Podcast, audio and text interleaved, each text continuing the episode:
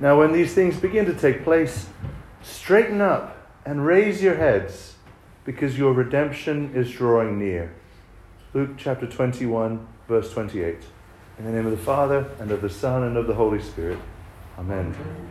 Please be seated. So, to begin with, just a quick word on this phrase, these things. Right now, when these things begin to take place, which of course Jesus is referencing the thing he had just said in the verses previously in the Gospel.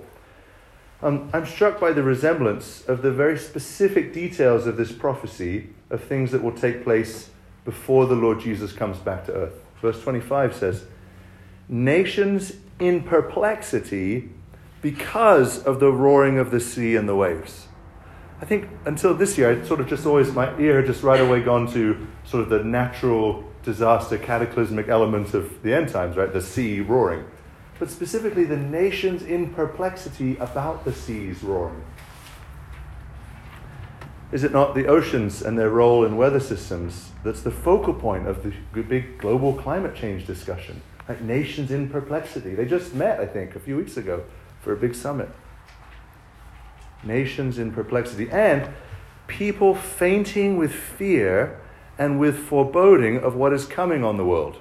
Again, referencing these sort of natural, I mean, things occurring in the natural world, specifically in the oceans. Fear and foreboding. I think um, that in anything, being attentive to a scientific prediction is one thing, but the rising tide of what um, clinicians are calling eco anxiety. It's actually been given like this clinical term that folks especially in the rising generations, are so concerned about what is perhaps coming down the line with, uh, or, or with, what, with uh, the climate change, um, that it becomes this sort of crushing sense of dread that's radically altering otherwise normal life choices. Like people wanting to not have kids because of what they think they foresee down the line with climate change. Fainting with fear and foreboding about what is coming in the world. It sounds like a sort of pessimistic description of Gen Z. No offense, Gen Z. And the increased timeliness of these prophetic words strike me. Okay, so that's the setting, just to connect these things, and into which Jesus tells us to do two things, which he connects to his promise to come again. He says, straighten up and raise your heads. Physical actions corresponding to an inner meaning. Straighten up, literally, upbend yourself. The metaphor is clear, right? The scriptures are full of sort of describing our life in seeking God as one of trying to stay on the narrow way, neither falling off to the right or to the left, right? Keeping a straight course rather than a, a bending course. It's, you know, sin is described as crookedness, right? Warping away from what God is calling us to do. And even this sort of the opposite of straighten up is slouching. And I'm a perennial sloucher, so I I speak from experience here. But I find even the, the, the, sort of physical posture of slouching, it's kind of emblematic, from, in my experience even, of an inner world that is, that is not all, all well. Right? This sort of kind of lazy, lurching life. Like, oh, I'll get some stuff over here and kind of shuffle off over here. Right? It's not, it's not upright. He says also, raise your heads, as in don't just be looking at what is on the earth. Right? Look above, above what is on the earth. What is that? The sky, which points us to heaven. And to remember that as well as everything you can see with your eyeballs, there's what you can't yet see with your eyeballs, which is Christ in heaven, but who the promise is one day we will see him with our eyeballs when he raises our bodies on the last day.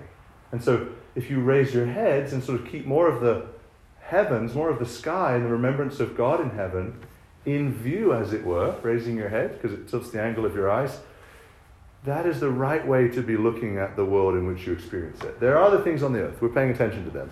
But raise your heads a little. Right? Not, I don't think it's like this. Right? It's not, don't look at earth at all. I think it's just raise your heads a little. Keep more of the sky in your visual arc. To remember that Christ is always seated on his throne and will come again. So these two directions, straighten up, raise your heads, they obviously are intended to shape our inner life, our mind and our heart. But I'm fully convinced that one of the ways that we shape our inner life is through our outer life. Right? And this is kind of in the, our DNA as Anglicans, that we, when we come to confess, we either bow or kneel, right? We do something with our body to kind of nudge our heart into a posture, right? It, it makes more sense. It, it, doesn't make much sense to say, Lord, we confess our sins, right? No, no, no, no. Lord, we confess our sins. And so, this idea that we can teach our inner world something um, by what we do outwardly leads me to sort of offer you an idea for the keeping of this Advent of 2021. And I want to do something I've never done before in a sermon, but I'd ask if you'd bear with me for just like 90 seconds. Um, I actually want to suggest an Advent posture that we practice together. W- would you be willing to stand up with me? So, going out on a limb with me for just, just for a moment, Jesus gave us a physical direction, which I actually want to practice physically as a sort of teaching thing for our hearts. So, first of all, just to stand up straight. And I did actor training, and a lot of actor training is just beginning to learn to stand up straight. And one of the tips is try and imagine like a string attached to the back of your head, kind of pulling you up to the, to the ceiling.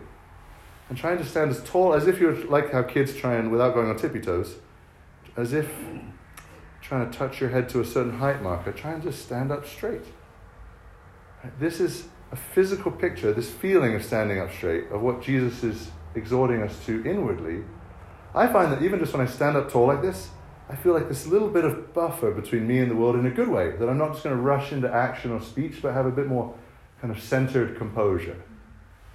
Stand up straight. And he says, raise your head. So I encourage you then to raise your head just by a few degrees as if your, eye, your line of sight is just a little bit above the horizon rather than on the horizon, so that if we could see the sky, a little bit more sky would come into view. Okay, and then try and kind of log how this feels, this posture, and we're going to call this the Advent posture, right? Practicing standing up straight and raising your heads.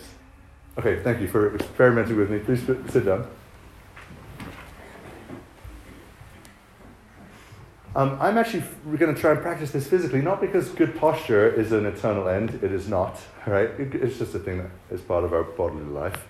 But as a way of trying to jog my inner mind, my heart, for what are we supposed to be doing during Advent, right? Standing up straight and raising our heads, being a bit more ready and composed and watchful for Christ's second coming.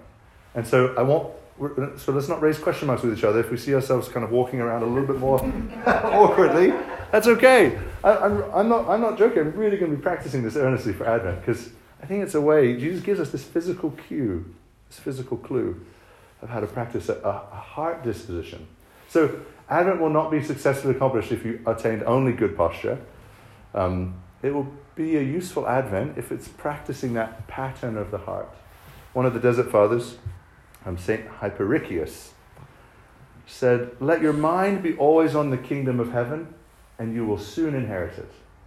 Oh, that. Let your mind be always on the kingdom of heaven, and you'll soon inherit it. That's the idea behind raising your heads just a little bit to think about heaven. The idea of this posture is that it would create what the um, saints through the ages have, have called watchfulness. Watchfulness in sort of multiple ways. Watchfulness, watching for Christ, watchfulness over oneself, like not living thoughtlessly, but seeing, oh, I stumbled into this sin again. Lord, I need to confess that to you. Oh, I, I, I, I, find myself sort of inclined towards things which I know will lead to sin. Lord, I want to, how can I do this in a more, way more pleasing to you? Right? Watchfulness over ourselves and our actions towards others. That in cultivating the spirit of watchfulness, um, we are practicing being ready for when Christ comes again. And it may be today. Right? It, the Lord actually could come back today. And the Christian life is lived rightly when um, we are ready for that. To say, yeah, Lord, when you come back, I, I, that's what I'm watching for. And when I say ready, I want to be really clear that I don't mean like we've sort of scrubbed ourselves clean at some level as if we had the ability to do that. Part of readiness is to say, Lord, I'm not ready. I actually need your mercy. Right? That's the, the, the paradox of Christianity always is readiness is the admission of unreadiness. But even that is a posture of the heart that is looking up to heaven to say, Well, I'm not sure that I'm ready for you to come back yet. I think parts of my life feel, still feel out of order of your reign. And I want you to bring them into order. And so I want to be more ready for this. And it's the continual practice. And I love how Jesus describes himself in this passage. Um, he describes himself as our redemption, which um, is not the same word as redeemer. He is our redeemer, but in this specific passage, he's wanting to offer an additional layer of teaching. That this word of redemption, we, we think of it so exclusively in a religious context, but the actual normal use of this word would have been when you bought back a person from slavery. Like someone got enslaved and you went and paid money to get them back to yourself. Right? And the, the Redeemer is the one that buys the slave, and the redemption is the cost of the buying back. The cost. Your redemption is drawing near. What is our redemption? What was the cost? The body and the blood of Christ shed for us on the cross. Right? Your redemption is drawing near. It's a picture of the second coming where we'll see Christ in his eternal, in, it, in his eternal body coming back to earth. And until that great day, every Holy Communion that we participate in is, as it were, a down payment of our total redemption. Each piece of sacramental bread are like so many coins being saved up until we're given the fullness of the inheritance